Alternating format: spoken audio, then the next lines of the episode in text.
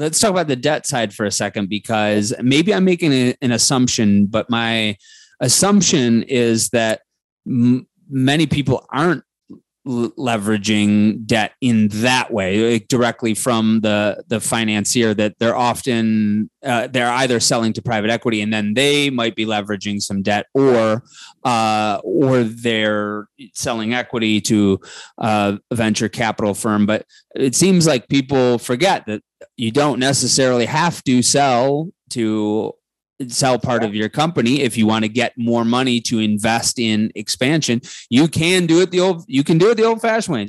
One way of getting your technology adapted in the field of reproductive health to advance assisted reproductive technology is to build clinics yourself and put it in those clinics. That's what Oma Fertility is doing. I have their co-founders Sahil Gupta, Gurjeet Singh on, and they they are the co-founders of Oma Fertility and Oma Robotics. They just raised $37.5 million, both in equity through venture capital and in debt. We talk about the pros and cons of of those two tools. We talk about uh, how debt is often underused and why they were able to get access to more debt than many people can often get from banks. We talk about their strategy of opening new centers as a means of advancing the technology that they're aiming to improve on the lab side, trying to automate the lab, trying to use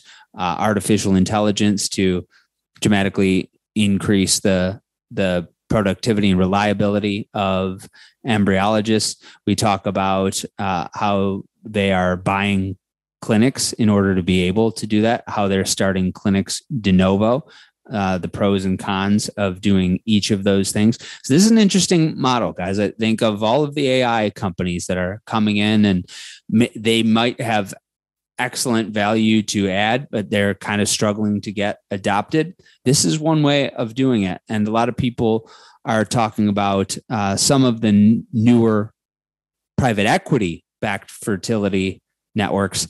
I think you might be interested in this. So I hope you enjoy this episode with Sahil Gupta and Gurjeet Singh.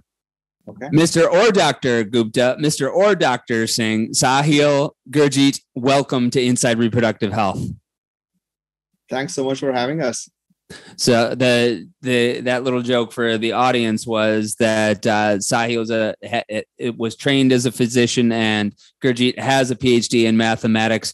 They both said they don't normally go by doctor, but guess what? On Inside Reproductive Health, you do. You get the full honor of your previous degrees and training. And the reason why I I think it was uh, my team that reached out to you all to talk was that as we start to cover more of just what's happening in the field, like more of the current events, uh, the name Oma Fertility popped up and uh, the name Oma Robotics is associated with that. But I want to stick on the on on the on Oma Fertility for uh, a second because uh, I think it, it, it, wasn't really familiar with the group outside of your location in Southern California, and then saw, uh, oh, they're in St. Louis now, and so uh, us deciding where to start this conversation is interesting enough, but let's start there. Where did Oma Fertility come from? And then what's the expansion that's happening? Is it fair to start there?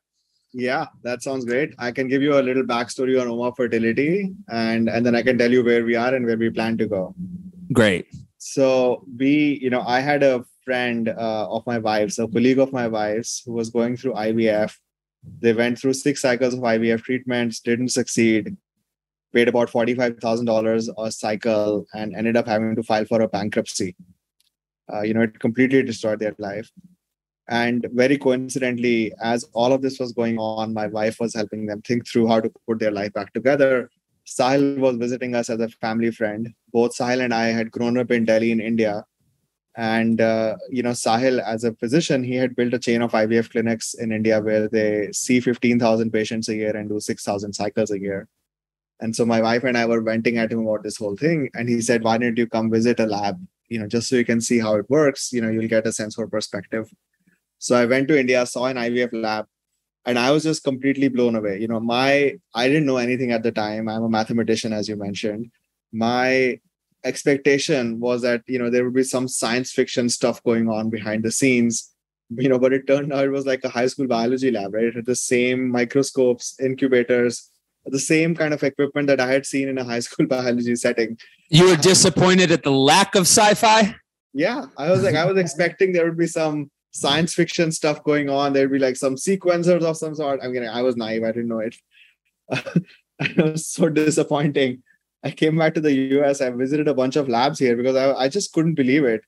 And you know, I was say perhaps they were slightly cleaner in the US, the labs, but they had the same exact equipment, the same media, the same manufacturers, the same procedures.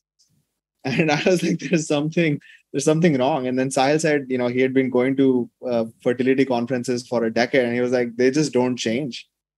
It's just it's the same people show up every year, the same equipment. It just doesn't evolve.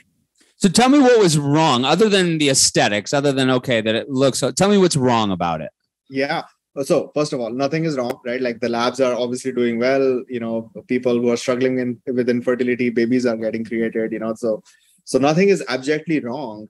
It's just that it felt super manual, right? So when I when I looked at the embryologist looking under a microscope, they are literally hunched over, right, looking at a petri dish, uh, moving cells around manually with manipulators uh, it just felt super subjective right? What if somebody was having a bad day? What if they were tired? What if it was late in the evening and they'd been working since 7 in the morning? So like a lot of the decisions that they were making uh, with all of their great experience felt so subjective that anything could go wrong right? Like eh, not not even uh, the the intent would always be great but you could always make a, a you know a mistake uh, and so I was just I think, expecting it to be more automated. Style. Yeah, I just wanted to add that one of the conversations, early conversations we had with, with between us was Gurjeet asking me, where do embryologists train? Where are training schools? And you know, I I literally had no answer because you know the embryologists actually train inside the labs, and you know they are probably the most important part of the IVF process and the lab and and them having to make uh, subjective calls was really surprising to him at the time. Like, how could such important decisions be made, you know, subjectively and cannot like are not consistent? So I think that's probably where it started, where we decided that our focus, you know, as a company would be to make tools for embryologists to make it more um, consistent, consistent, in order to give them tools to um, make it more consistent and the results being more consistent. And what are the tools that they needed in your view? So I, I mean, I, go on, Sal. Go ahead. no, I, I, was trying to break down um, the IVF process into two parts. Uh, the first being, you know, where the embryos are created, and once the embryo uh, embryos are created, the second half is about grading and biopsy. So I think we, as a company, started to focus on the starting part of the process on creation of embryos where embryologists have to sort of make this subjective call on which sperm to decide on when they pick it for ICSI. And then ICSI itself, you know, eh, different embryologists train differently. Some are better than others while doing ICSI. So I think these are the these are the steps we thought were the most subjective, and we we decided to go after them first. So I think Gurjeet, if you can talk about more details on the technology, but uh, sperm selection and ICSI are, are the first things that we are going after. But our north star as a company is to is to automate the entire thing, and and just have a human in the loop, you know, who can oversee uh, the process. Gurjeet, what would you add? What, what, where does where does the math background come in? Yeah. So the math background is right. Basically, let's do some math. So for sperm selection, as an example, as Sahil was just describing, you know, in a typical IVF cycle, you're dealing with a handful of eggs, let's say 20 eggs. And, you know, the eggs are extremely precious, right? Eggs become embryos. They are physically challenging for the patient. Uh, they are the egg retrievals are obviously financially expensive, emotionally challenging. So eggs are, you know, very, very precious and you kind of get what you get right so the physician works with the patient you get the eggs that you get and you have to use all the eggs that you can get your hands on in a cycle right On the other hand, on the male side, in a typical healthy male sperm sample, there are 100 million sperm cells. Also, very typically, 4% normal morphology is considered good, which means that only 4% of those 100 million cells have normal morphology. Today, an embryologist looks at 20 cells, maybe 30 cells, order of 20 to 30 cells out of the 100 million for about 10 seconds before they pick one sperm cell to fertilize an egg. And if you again do the math, right, the probability that 20 cells seen out of 100 million uh, would even contain one of the 4 million normal sperm cells is so abysmally small that it's uh, you know it basically speaks volumes about the robustness of biology that it still works. So that's kind of where the math comes in in using machine learning and ai to help embryologists make the determination what which sperm cells to pick. So so the lab side is making sense. The ai side is making sense. How the heck does this end you up with a clinic in southern california and in st louis yeah. So then i think the main question is what is the best way of building the tech right? Okay you got to the tech is important to build uh, and so how do you best build it?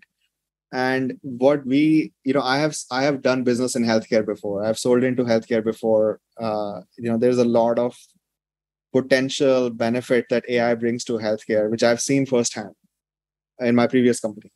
And so when we started building OMA, basically we there's a cold start problem, right? When you start to build this device, you need data to machine to, you know, for machine learning to train the systems. And so we decided that the most efficient way of getting this data would be actually to start a clinic capture the data because it need we needed some special hardware that we have developed to do this. So, so we can install the hardware, capture the data, build machine learning systems, and then deploy it in the in the lab and sort of see results in real time and then tweak it. So that's kind of how we initially decided on building the clinics. But then as we started building, we also noticed that patients uh, or families who had gone through IVF in the past, you, you know, we did user interviews, we spoke to them. Even people who had been successful you know felt like they were a number in the system uh, they felt like they were just there to enrich the clinic they did not feel empowered or educated uh, you know they felt like they had lost power in sort of going into this whole situation. And so we then decided that we're going to double down and we're going to build a chain of fertility clinics uh, where you know we'll bring our technology to bear in in helping embryologists uh, you know work consistently uh, as well as serving patients in a in a con- consumer first uh, customer first mindset such an interesting it's an interesting concept because the challenge well i've been selling the fertility centers for eight years and i know how difficult it is i've gotten pretty good at it but we're just a little client services firm there are so many tech companies that are uh that you know they're one like how are we going to get this into use. And you just said, F it, we'll buy it. we'll buy one and we'll do it ourselves. Eh, yeah. So, so did it start? So it started with one clinic, the clinic in Santa Barbara. Yeah, yeah. It started with a clinic in Santa Barbara, uh, and we've just started a clinic in St. Louis. Uh, we've actually we are about to announce an acquisition next week. We've acquired a clinic that's based out of Long Island. Uh, we are building one in Atlanta. We are building one in New York uh, and then we are hoping to launch two more clinics next year in LA. Yeah. So Sahil, is this where you're coming? So you've done this in in India before. Was Aveya the group that you? Correct. You so previously, you know, yeah, I started uh, Aveya in 2015 with one clinic, and affordability was kind of like the core of that clinic as well, and accessibility. And by the time I sold it in 2019, it was a network of eight clinics in India and Nepal. And as Gurjeet mentioned, you know, we started with Santa Barbara, and by the end of March 2023, we'll have seven clinics, seven operational clinics. And so, help people chart the timeline. When did when did Santa Barbara take its inception? So Santa Barbara started um, somewhere in January of 2021, um, and I think this year we are launching three clinics by the end of this year. So Atlanta, St. Louis, and and New York um, go live by the end of this year, as Gurjeet mentioned, we have acquired a clinic in Long Island in New York. This, you know, hopefully in the next week or so, it'll be live. And then we are building the two clinics in LA, which will go live in March 2023. Was Santa Barbara, was that an acquisition? No. No. It's Uh, So, so apart from Long Island, all the other six clinics are sort of de novo. So we are building it from the ground up. Why did you decide to go that route? So I the think there are so there are multiple there are multiple reasons why we decided to do that. First of all, I think it's always easier to kind of sort of bring about the change that we want to in terms of experience when we are building things ground up. There's not only uh, we also wanted to make the physical space um, you know change the digital and both the digital and physical space that we were building i think in terms of um, in terms of just the build you know i had experience building these clinics in india so i knew what it takes the systems that are required and then we found great physicians to partner with with whom we could um, you know launch these clinics from from ground up Oh, why do you? I'm asking you to speculate about other folks, but most of the people coming into, the, unless they're already an established group, most of them are going acquisition. Why do you think more people haven't tried the VC venture capital de novo route?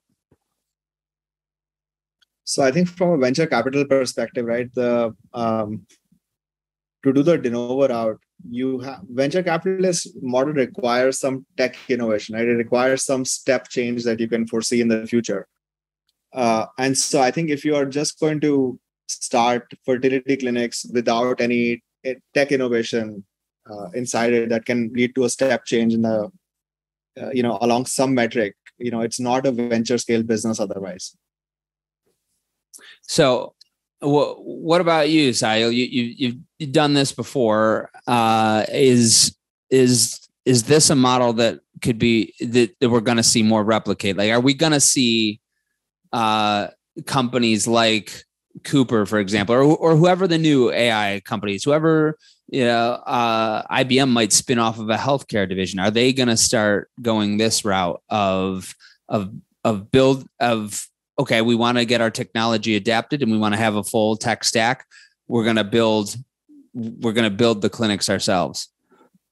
So again, um, you know, as you had mentioned, there's been a lot of private equity, um, you know, activity in this space over the last three four years, and I think when when there is private equity, there's a lot of roll up acquisitions, as you had mentioned, a lot of groups trying that.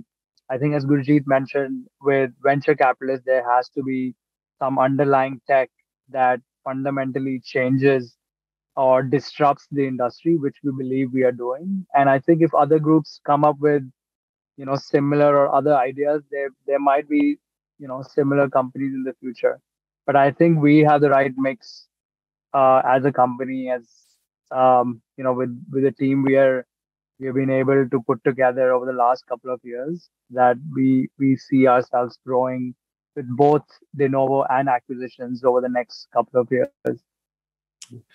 Uh, how are you going to interact with those fertility centers? How will Oma Robotics sell to service fertility centers that are not a part of the OMA fertility partnership? So our plan is that our technology and devices are for exclusive use of OMA clinics. We are not selling our technology or devices into any other clinics and don't plan to either. But uh, there are several clinical practices across the US, you know, where the practice is great, but we don't, but they don't have their own lab or they want to use a third party lab so we definitely want to approach clinical practices you know that don't have their own lab or want to switch labs or want to use our technology to come use our labs uh, so that we are okay with but we are not uh, we are not selling technology into any other clinic Tell me about that I think- decision. I, I think part of which um, part of what we are building and we have seen in different clinics in larger chains is that if you go to, let's say, an ABC clinic on the East Coast versus the like the same ABC clinic on the West Coast, their results are different just because you know they have the same name, but results are different from in all their clinics just because of the embryologist or could be any a number of reasons.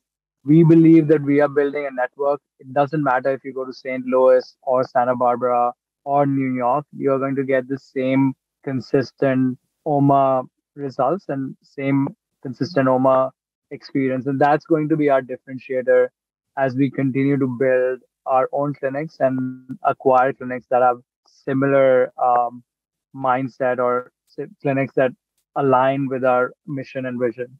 You don't see any application within the robotics other than the, the, entire lab itself but we could license this technology to these other surely you must have had that discussion with each other. Hey let's break off this piece let's license it. What was that conversation like when you decided against that? Our north star as a company with in terms of building tech is full automation. And i think till that time we reach there this this isn't a conversation that you know we want to have with clinics we we want to make sure that uh, we are able to build all these steps along the way. And i think when at, at full automation then there is a conversation to be had with other clinics or clinics outside the us where we might be willing to you know probably sell it to other clinics outside or inside the us you talked about it a little bit before, but I think I need a clearer picture of what do you mean when you say full automation? Yeah, I think that's uh, all. All we can say on that at this point is we see a future in which we sort of build uh, much, much more automated devices that do more than uh, just sperm selection or just to automate ICSI. Uh, we want to sort of build more of the automation in the embryology process. Um, to help embryologists basically get consistent results, even outside of just the fertilization and sperm selection where we are focused today. So this is on the lab side. What about on the clinic side?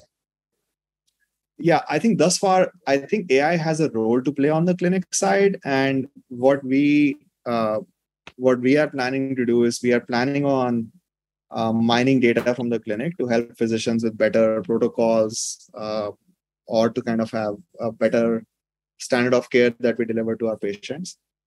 But at this stage our focus is squarely on on the lab side.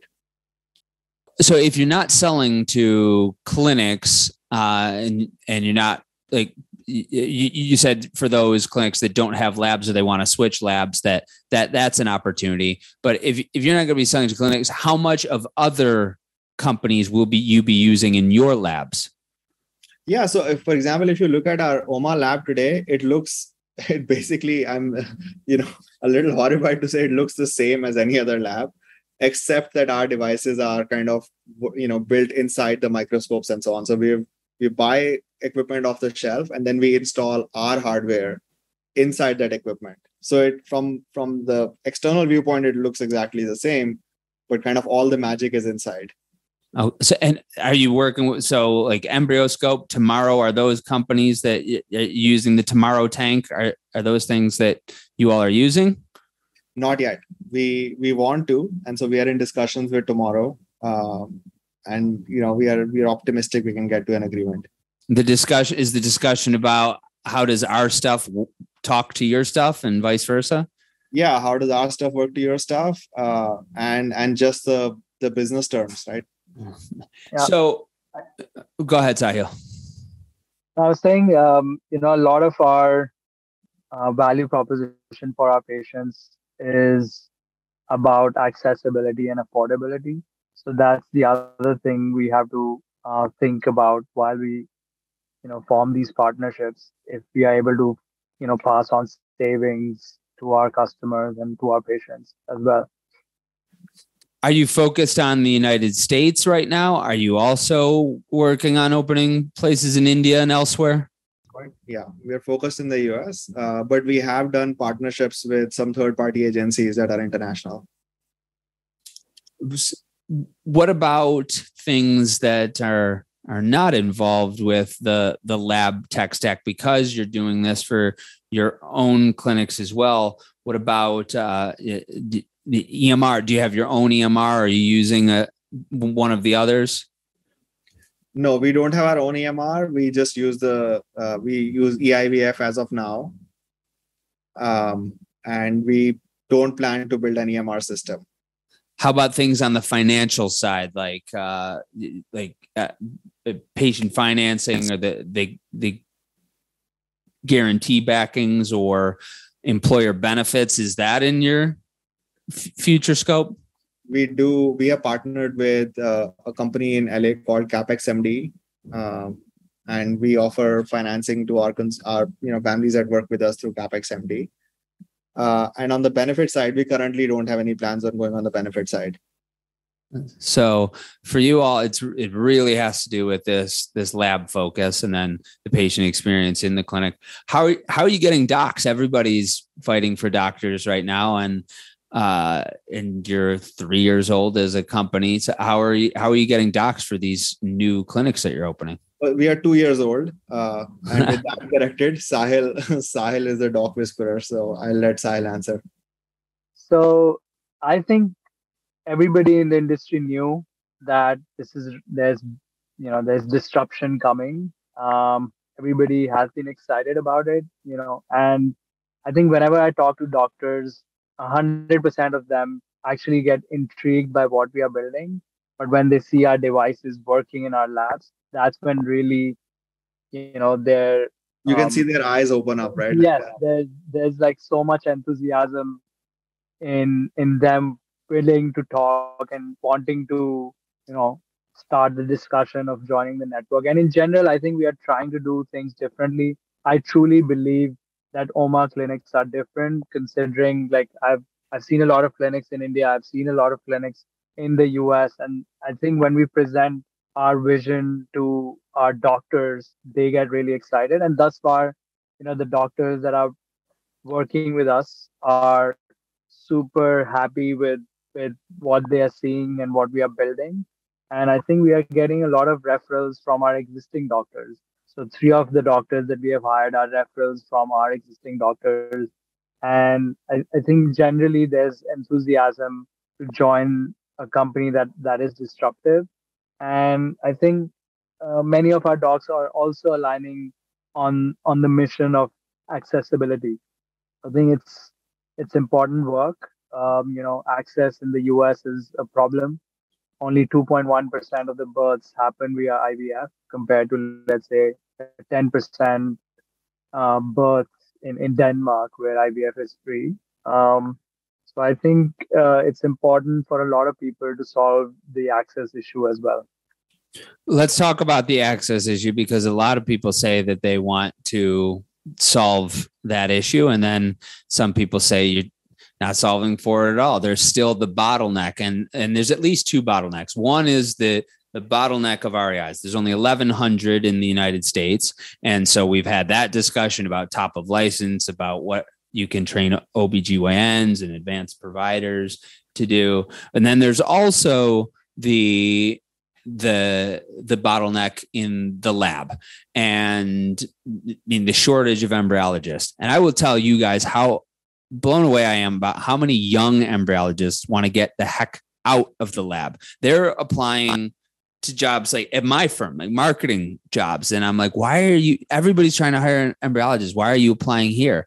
And it, some version of, we don't want to stand in a box all day. We don't, we, we just don't want to stand here all day. So there, so there's, you already have a shortage of embryologists and then you have a young embryologist wanting to get out of the lab. And as Dr. Carol Curchoe pointed out on the show, so many of these labs are run by like five lab directors that oversee multiple labs and they're going to be retiring in the next half decade.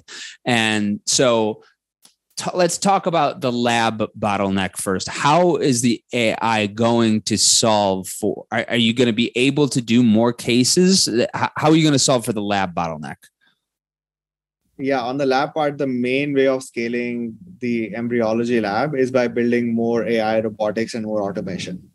And that's kind of what we are working on. So we we sort of foresee a future in which you know most of what happens in an ivf lab is automated. Uh, and you know you basically build systems that bring out the best in human embryologists uh, but then also since you automate the physical tasks uh, that you know you you require fewer of them and maybe they can even be remote. That's that's kind of what our vision for the future of the embryology lab is. It's, it's massively automated.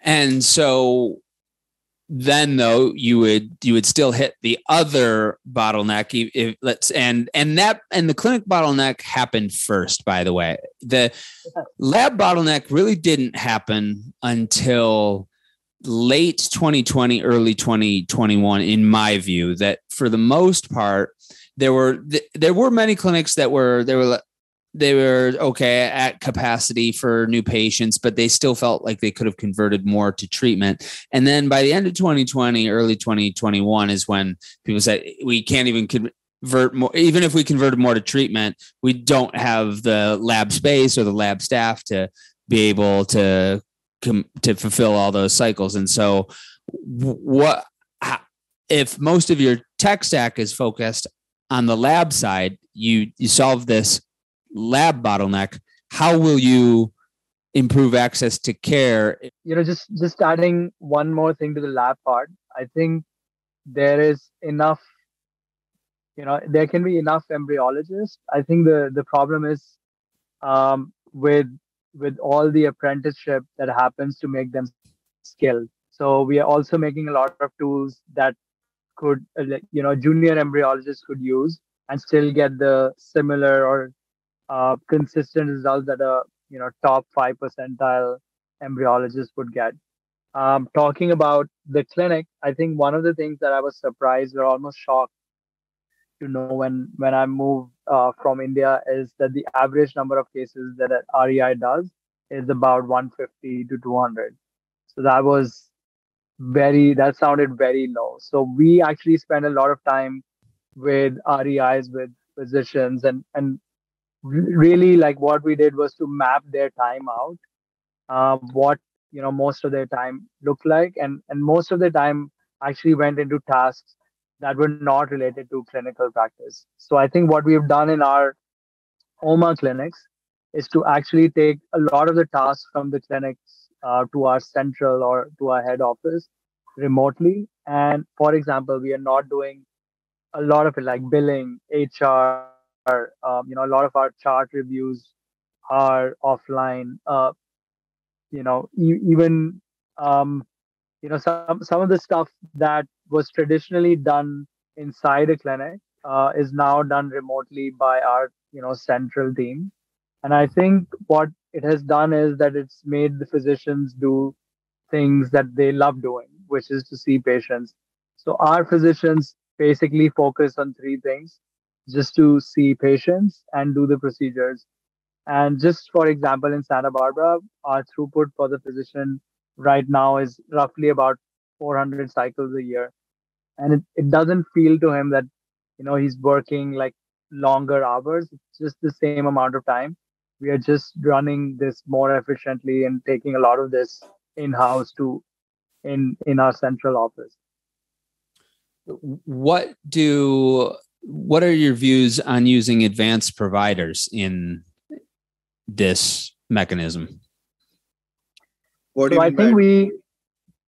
So by advanced practice provider, I mean nurse practitioners and physician assistants.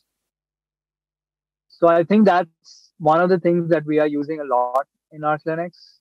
Um, for example, in our clinics, we've also hired ultrasound techs that would do all the monitoring um, you know the physician doesn't we feel like there's important touch points in which the physician has to be you know there for the patient and only those important touch points or milestones the physician would meet meet the patient. And the rest of the time either it's the ultrasound tech or nurse practitioners that will um, deliver the care to the patient. I think one more thing that i wanted to talk about why we are unique is that we have two points of contact for our patients. One in our remote team what we call the care advocate and there's a point of contact in the clinic so each time a patient goes to the clinic, they only meet this person who sort of project manages their cycle or their treatment inside the clinic. Similarly, when they're not in the clinic, they're only dealing with one person outside of the clinic who project manages their treatment and gets them all the answers that they need. So from the patient experience side, it doesn't feel like, you know, they're they're just a number and we make sure that they they all their questions are answered and they are, you know, taken care of throughout the process. I should have asked Sahil and Gurjeet if they use Engaged MD. So if the OMA fertility people are listening right now, this is my question to you. If you're using Engaged MD, and I was thinking after we're recording, then I'll then I'll ask them. And I I forgot because when I think of a group like this that's that purports to improve the patient experience, it's become so clear from talking to clinic manager, practice director, medical director, nursing manager after the other, one right after the other, of how Engaged MD is no longer just a business plus. Like it might have been if it were around 15 years ago, but it's now part of the standard of care that patients have so much on their plate and they're so overwhelmed and putting a stack of papers in front of them right now and trying to condense a whole course of information into a 30 40 60 minute consult. Is just so unfair. And then not giving them the opportunity to customize that to themselves. It's so hard on the patient that it's now part of the standard of care that engaged md is able to provide to patients. Most recently i've been talking about engaged md's benefits for nurses, staff, providers, because those are the people that are texting me talking about how much they love the platform, how much time it saves them, how much nursing time you can get back by using engaged MD and provider time that you can get back and time, clerical time from tra- tracking down informed consents that, by the way, aren't as informed as they are when they're through a module like engaged MD. I've spent so much time talking about this on your staff side that I forget to talk about the patient benefits. If you go online and look at engaged MD's reviews from the patient side, it's overwhelming how empowered engaged MD makes them feel. And so you can get the benefits from your staff side, the benefits from the patient side it's one of the quickest and biggest wins that you can do for your practice. If you're not already using Engaged MD, this goes for my friends at Oma Fertility, but it goes for everybody listening. Go on over to engagedmd.com slash Griffin. They will give you a free workflow assessment. They're going to show you what it looks like that you're doing that other clinics are doing. That's free, whether you decide to move forward with Engaged MD or not after that. Either one is going to be valuable you're going to get value out of it. Engagedmd.com slash Griffin. Now back to the show. What about training OBGYNs to be able to do retrievals and then you can have more doctors and then a board certified REI oversees those cases. That's been that people are um, often on one side of the fence or the other about that. And a lot more people are on the OBGYN side of the fence now than than there were five years ago. And there are people that are vehemently opposed to that. Dr. Anate Brauer was on the show and and and she said that we how why are we even talking about this? And so there are some people that feel like that's a, a big risk. Other people think that it's it's a very minimal risk and it's necessary to expand the clinical side of care and that REI should be practicing at the top of their license. Where do you all fall on that? I think we are on the side of um, you know having OBGYNs do as much uh, or train them. But I think as a company, we've decided not to do it thus far. And I think it's a decision we have taken collectively along with our physicians, and we are open to changing that in the future. But for now, we've decided to stick to REIs.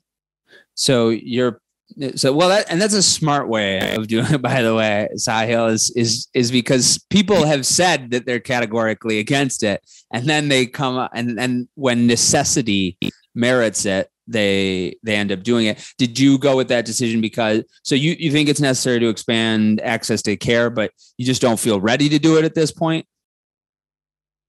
I think for us it's uh it, we have to first ramp up all our clinics um to sort of be at a level where we are running full capacity and we can test the elasticity of you know how many um, cycles we can go with a single physician. And i think after that you know we we are in that position where if we have to expand even with a single physician we might look at other options. Also i think from a training perspective right we are not in the training game right? We are uh, like in some sense if there is you know there is a future in which you know there's an exceptional OB-GYN who has learned to sort of do retrievals and transfers and are great at the craft at, at medicine I, I, think we would absolutely consider them uh, having them in our network but we are not in the game of training OB-GYNs to becoming uh, REIs so or doing procedures I think it's it's as as I said, we are open to it, but we're not doing it right now. Okay. Yeah.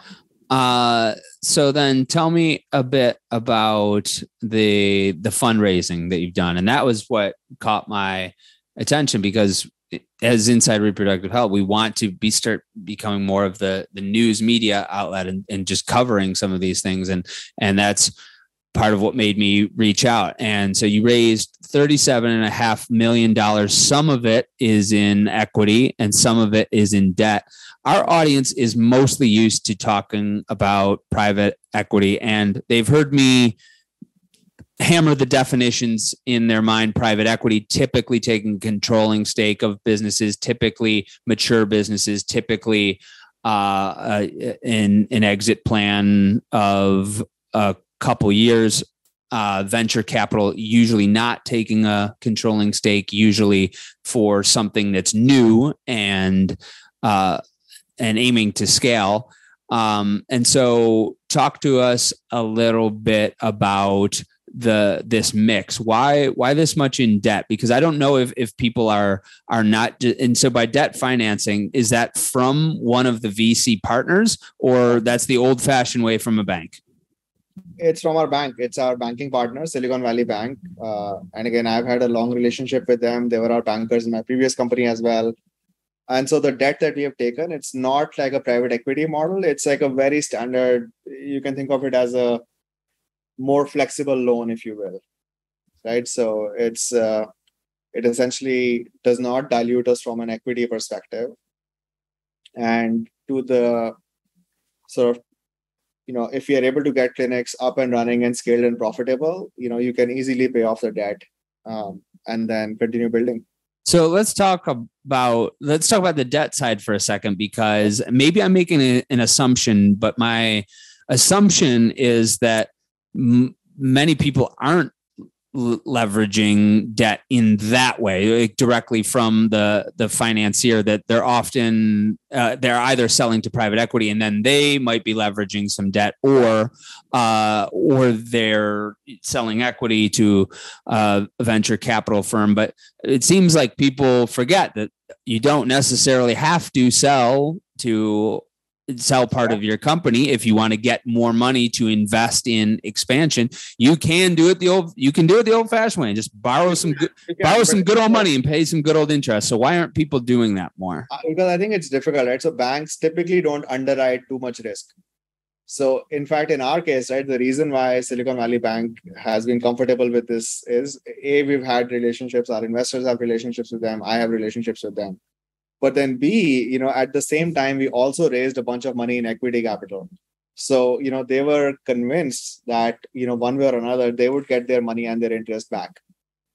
So i think if you did not if we did not have the equity raise done uh, we would not it would be very difficult to get this level of debt. Did they happen concurrently or did the 29 million raise in equity happen first? I mean it technically happened first, but call it within two weeks of each other. Like it's uh, pretty concurrent. And, and why Silicon Valley? I mean, normally that question would be obvious, but because you've had such experience and and you have relationships and partners in New Delhi, I assume that there's a and again I'm assuming so you might take me to church right now and I'm totally wrong, but that there is a burgeoning venture capital uh, ecosystem in New Delhi. One, am I wrong about that? If I'm not wrong about that, why Silicon Valley? why are we building the company in Silicon Valley, or why did we take? why why raise the money there? Why not raise the money from the, the venture capital ecosystem in New Delhi? Okay, so I think first of all, this the venture capital ecosystem in Silicon Valley is beyond compare. There is no other place in the world which is anywhere near. Still, still, even in 2022, oh, yeah. even I mean, even Singapore, Hong Kong, they're still nowhere close. No, no, no one's no one's touching them. No, no, there are there are venture capital firms, and you know they it's they have VCs and they're growing and so on. But if you look at the deal volume, the investor experience, you know the the deal terms are stand like there's a lot of uh, muscle memory that we've built up in Silicon Valley to actually get deals like this done easily and painlessly. Right? And the other answer is that we live here. So yeah, that's right. Obviously, we also live. we, we go next door and we can do you, this. Why? You you both live in the Bay Area? Yeah. Yeah. So, so so why why did you start in Santa Barbara then? Why not start in in Northern California? Yeah, that's actually a great question. So when we first started out, right? Remember when we decided on starting our Santa Barbara clinic, we were we were like three guys and a dog, and we did not have the dog yet. So like we didn't have any resources, right? We had uh, so you know we we went out looked for physicians. Uh, we were very lucky. We found dr richlick uh, in santa barbara. And you know he saw the vision with us uh, and and he took some risk to join us. Did you get your dog? I did. He's we like him yeah i think one of one of the other reasons for choosing santa barbara was you know there's an interesting mix of um, you know diversity in population in Santa Barbara in surrounding areas. So it was an interesting experiment for us to learn where most of our customers would come from, and you know um, that that was one of the other reasons. Yeah, uh, I want to get an education from you, Gurjeet, about what makes Silicon Valley so much more robust and developed than other venture capital ecosystem because most of our audience they're not used to us talking about VC and I think this will be interesting to them as well. I would have thought that there's no way that that Silicon Valley or I not that there isn't a way, but I just would have thought that they likely wouldn't have had the same differential advantage that they would have had 20 years ago to the whatever the the VC ecosystem is in Hong Kong and Singapore and New Delhi and London and uh, and New York and but but it sounds like it's still very much the place and and by a long shot. So what are the things that make it so much more uh, developed and robust for entrepreneurs? So I think the the first thing is that a lot of silicon valley is is still run by operators right? So these are people who have operated companies in the past who have experience uh, and you know when they when they sort of grow up or like you know maybe are not in an operational role anymore you know they they have a great home in various venture capital firms to go start operating there. But then i think second there's just muscle memory right? So there are you know if you're going to do a seed financing or a series a financing a lot of the terms uh, are pretty common and people know them. While for example i have a friend you know who's based out of switzerland as an example and zurich has a venture venture capital ecosystem. But you know the the deal terms that they get there are very very different right? The amount of dilution uh, you know if in in many European venture ecosystems, if you go for a financing meeting, typically the investors will ask you, okay, how much are you putting in? Uh, right, and in Silicon Valley, things are different, right? Where you know, if a company is great, and obviously only the great companies get invested in, uh, you know, then there's a fight. there's a fight about you know how much money can you put into the company uh, to be on the cap table. So, in, in like in other words, right, risk capital is something that's sort of everywhere in Silicon Valley. It's it's what people you know talk about. It's what they live and breathe. It's kind of like if you're going to make movies, is there a better ecosystem to be uh, you know than in LA? Or if you want to be in finance, is there a better place to be compared to let's say New York or London maybe? Uh, there isn't right because that's what that's people are used to those uh, to that ecosystem they have muscle memory they know how to get deals done um, and there's a concentration. So like the number of uh, investors who are available you know call it within a stone's throw in silicon valley is you know beyond compare. So what was the fundraising process like? Because you had previous relationships but are you going to multiple firms? Are you pitching all over the place? What's that like? Yeah. So again it um, you know it depends. In our case we we had relationships with root ventures uh, and and jazz ventures and you know we met you know when you're raising money uh, since in silicon valley finding uh, people who who know and want to do deals is um, certainly with relationships is not that difficult. The main thing that you optimize for is that you want people who are with you on the journey who buy the same vision that you have and will support sort of the build uh, the build of the company and the growth of it. And you know in root ventures and jazz ventures we certainly found partners who are super like-minded see the same future that we do uh, and and you know wanted to help us you know build the company so what are you going to do with this 37 and a half million dollars so you're buying clinics that's that's part of it or you're starting you're you're, yeah. you're buying clinic on long island the other six you're starting or or have started yourselves what else are you going to use the money for? So a significant amount of the financing is basically earmarked for research and development, right? We are building more devices. We've been public about our sperm selection device uh, that's already being used in our clinics. Uh, but we are building more devices to, you know, automate parts of embryology. And that sperm that sperm selection device is not going to be available to any other groups until the lab is fully automated. Is that my understanding that right? Uh, we'll see. I think it's in the foreseeable future. We are not selling it. So okay, so there's more R and D. Is there more fundraising to be done in the near future? There's always more fundraising. if you ask any CEO, you know every CEO is always raising money, and so yeah, there will be more fundraising. Uh, if you ask any CEO, would they say that in uh, that IPO is the the end journey too? Is that is that on your horizon? Yeah, so I think an IPO is a tool, right? It's a tool uh, to kind of raise a type of capital uh, to you know basically go after a type of growth, and I think certainly that's something that's on our radar, right? We want to grow the company and build the company. And at a certain scale we see that we will need an amount of money that will be viable with an ipo so it's a it's a means to an end. It's not a it's kind of not a destination in and of itself what about when you get big enough you know so so now you all are in the game and because you're making de novo clinics you're you're full network yourself so now there's oma fertility there's pinnacle there's ccrm which as we're speaking i see just bought irms uh, in New Jersey.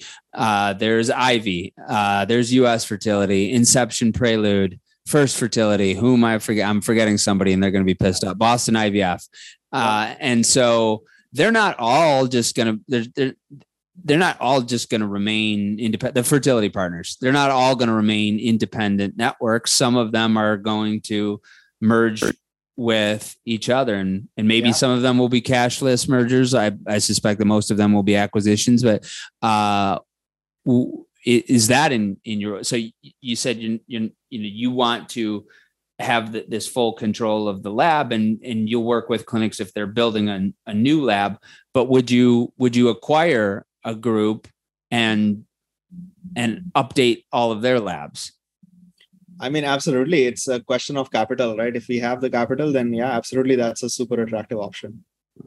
I, I think I, on, on, um, you know, one thing is capital, and we also need to make sure that we are aligned on on what we are building. I think again, like I'll I'll pull back and say, you know, if the leadership of whoever we are merging with is not aligned on access or affordability, that's something that that might not be a good fit for us in terms of um, an acquisition or Um, so we we would continue to look for partners that believe in a lot of our core values, and we we want to make sure that we partner with the right people. And one more thing that I wanted to add is I, I think we also want to make sure that you know the physicians are aligned and we want to make sure that you know we we create an e- ecosystem for them in in which they thrive.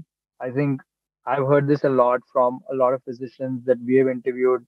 They've they've been burned by uh, a lot of the deals that are happening happened in the in the past um, couple of years. And i think we want to make sure that we create a system or an ecosystem in, in which they are also taken care of uh, tell me a bit about the brand. What's the significance behind Oma? Yeah, so Oma is a is a special word. You know, it uh, in uh, in Sanskrit it means the giver of life. Uh, in many languages it means mother or grandmother. So we we love the name. It's uh, it's a very caring name, uh, and we believe it it sort of uh, espouses our um, our value of of caring for our patients above everything else. Uh, and if you you know pair the name Oma alongside our logo, you will notice our logo is built of dots, and then there is one dot that we have highlighted. And so that dot, that sort of thought process behind that is that it's a, it's a notion of going from many to one, which sort of signify you know it's a it's a story of IVF, right? You have to go from many eggs to one embryo, from you know two people being sufficient to make a child to sort of taking a team of people to make a child and so I think it's sort of this notion of many to one is embedded in our logo. And we knew kind of that we wanted the logo to be scientific and precise. Uh, and so that's why we chose a name which was, uh, which, you know, emanated a sense of care and empathy. I, I want to let each of you conclude, uh, knowing that our audience is mostly fertility doctors, execs in the field, uh, practice owners. That's that's mostly who listens to this show. And I've asked you so much today about venture capital, about uh, the advantage or disadvantage of using debt, of uh, your plans for the lab, of the bottlenecks in the clinic and the the lab as well. So I probably didn't ask you something that I could have. So I will let each of you conclude the way you'd like to. Sahil, you first. Okay, um, so I think about let me talk about OMA. Um, we started OMA with a mission to democratize IVF. I think we believe in a world in which whoever wants to have a child and cannot get pregnant naturally gets access to high quality, consistent um, care, you know, through our clinics, leveraging our technology. I want to end it by by calling out to like all your listeners, especially doctors and um, you know physicians, to come talk to us. We want to build a network with all, with all of you, and um, you know with, with people who align with our mission. And we we are acquiring practices, especially smaller practices, and would would also love to chat about that as well. Sorry, it's it's a it's a bit of a plug. what I would say is, look, we, uh, you know, there are there are three kind of key things that we care about. We want to get our patients successful in as few cycles as possible. That's why we are building our tech. We want to provide empathetic care, uh, human-centered care, where we educate our patients uh, and we give them support all along their journey. Uh, and third, we want to make IVF accessible. Right? These are the three things that we are after so to that end similar to what sahil was saying anybody who you know listens to your to this show and and is interested in you know working with us jamming with us talking to us uh, in in whatever capacity we are super interested in in sort of uh, connecting second what i would say is that you know personally i believe um, i you know i believe that we are kind of at the very beginning of the beginning right? We are sort of looking at this process uh, as in particularly in the lab as as something that people do today and we are building engineering to you know help and make it more consistent. Uh, but we but we see a future in which sort of this notion of operating on single cells uh, using robotic devices similar to what we are building is going to have many many other applications uh, and uh, we are excited for that. Any academics or scientists who are listening to the show who are interested in that, you know, or need help, uh, we are happy to connect. I, I, suspect a couple of them will. So we'll we'll uh, link to each of you uh, your LinkedIn profiles in the in the show notes, and and maybe people will reach out, or they can email me Griffin at fertilitybridge.com, and I'll make an email connection. I'll be happy to make an intro if if uh, some of you that I know would like to talk to our guests today. Sahil Gupta, Gurjeet Singh, thank you so much for coming on Inside Reproductive Health. Thanks for having us. We appreciate it. Thank you. Thank you so much. You've been listening to the Inside Reproductive Health podcast with Griffin Jones. If you're ready to take action to make sure that your practice thrives beyond the revolutionary changes that are happening in our field and in society, visit fertilitybridge.com to begin the first piece of the fertility marketing system, the goal and competitive diagnostic. Thank you for listening to Inside Reproductive Health.